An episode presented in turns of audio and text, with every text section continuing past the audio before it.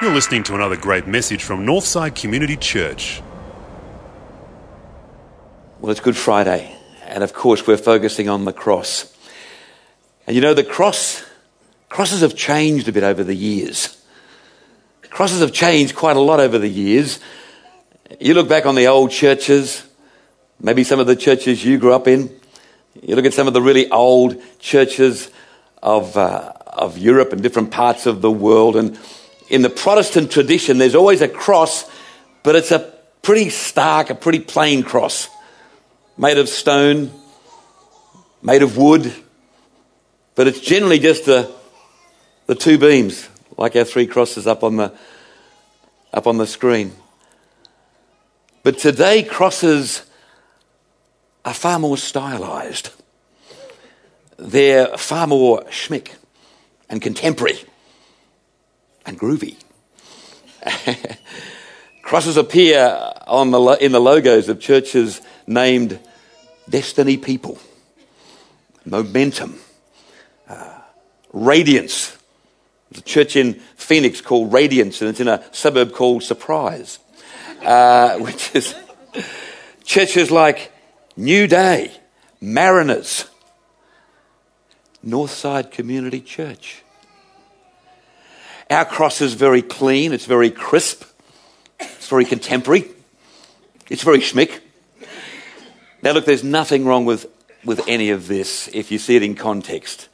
Of course, in, the modern day world of communication and marketing, you've, you've got to have a stylized cross that can blend in with your, with your logo. There's no problem with that. But look, friends, here's the point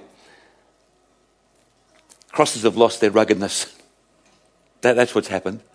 Crosses have lost their ruggedness, and only a rugged, battered cross can really capture the full meaning of the Christian message. And we need to remember that, that the cross is the symbol. I mean, it's at the heart of all we do in the church of Jesus Christ. It conveys the stark reality of what happened 2,000 years ago.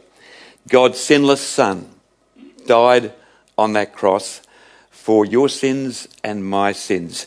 And in the church, you know, of necessity, we do all kinds of things. We run all kinds of ministries. We have all kinds of programs and we, we do all kinds of things to connect with people and to communicate with people. But at the bottom line, at the heart of our message, there stands the cross. That's what it's really all about. This is our message freedom from sin, freedom from the punishment of sin, freedom to live life with Jesus Christ, with eternity as a quality of life here and now. Last Sunday, we reflected on the cross. And if you were here, you'll remember we reflected on Paul's experiences in the ancient city of Athens. He went there on one occasion. It was the, it was the seat of, of all that was sophisticated and cultural and, and academically oriented. And, and Paul was no, no fool. He was a sharp guy. And he went there, and we, we don't quite know exactly what happened based on what's recorded in Acts 17. His message seemed to be pretty good, pretty strong. But he tried to mix it with the academics and the theologians of, of the city of Athens. And it seems like, in the eyes of some, he may have come a little unstuck. Because the Good News Bible uses phrases like this is how they described him an ignorant show off. It says, Some made fun of him. This is Paul. And so when we come to chapter 18 of Acts, the first verse, it simply says this Paul left Athens and went to Corinth. And I would imagine his ego was pretty bruised and, and a little bit uh, damaged at that point. And so then to go over into the book of Corinthians and find out what happened once he got to Corinth, we get these amazing words in the second chapter of his first letter. Listen to what he says. When I came to you, my friends, to preach God's secret message, I did not use big words and great learning. You see that in context of what happened in, in Athens? For while I was with you, I made up my mind to forget everything except Jesus Christ and especially his death on the cross. There was the total change of emphasis for Paul. So when I came to you, I was weak, trembled. There's the bruised ego. And I was shaking all over with fear, and my teaching and message were not delivered with skillful words of human wisdom, but with convincing proof of the power of God's Spirit. Your faith then does not rest on human wisdom, but on God's power. Get your head around that. I made up my mind to forget everything except Jesus Christ and his death on the cross. Friends, the only cross that really captures the stark reality of what we're talking about this morning is a rugged cross. Not just stylized contemporary schmick crosses, a rugged cross. That's the one that captures it. If you ever have the opportunity to drive through the state of Michigan, you may come to a city. It's called Reed City. And on the outskirts of Reed City, there's a very large cross. It stands 12 feet, nearly four meters high. And it simply, it has a sign, the old rugged cross. And then underneath, a smaller sign which simply says, Reed City, home of Reverend George Bernard, author of The Old Rugged Cross. And he was a, a Methodist minister who in 1912 penned the words of that old hymn. It was coming up to Easter, and we're told he was reflecting deeply on the meaning and the significance of the cross. Like we said in the prayer, just trying to get his head around what all this meant, the significance of Jesus' death on the cross. And this is what he wrote in the first verse On a hill far away stood an old rugged cross, the emblem of suffering and shame. And I love that old cross were the dearest and best, for a world of lost sinners was slain. And then it goes on, I'll cherish the old rugged cross till my trophies at last I lay down. I will cling to the old rugged cross.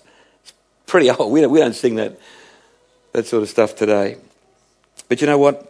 Bernard recognized the truth of something that years later, the end of last century, the British theologian and preacher John Stott was to say, and this is what he was to say we cannot fully understand and grasp that the cross was something done for us until we appreciate and acknowledge that it was something done by us.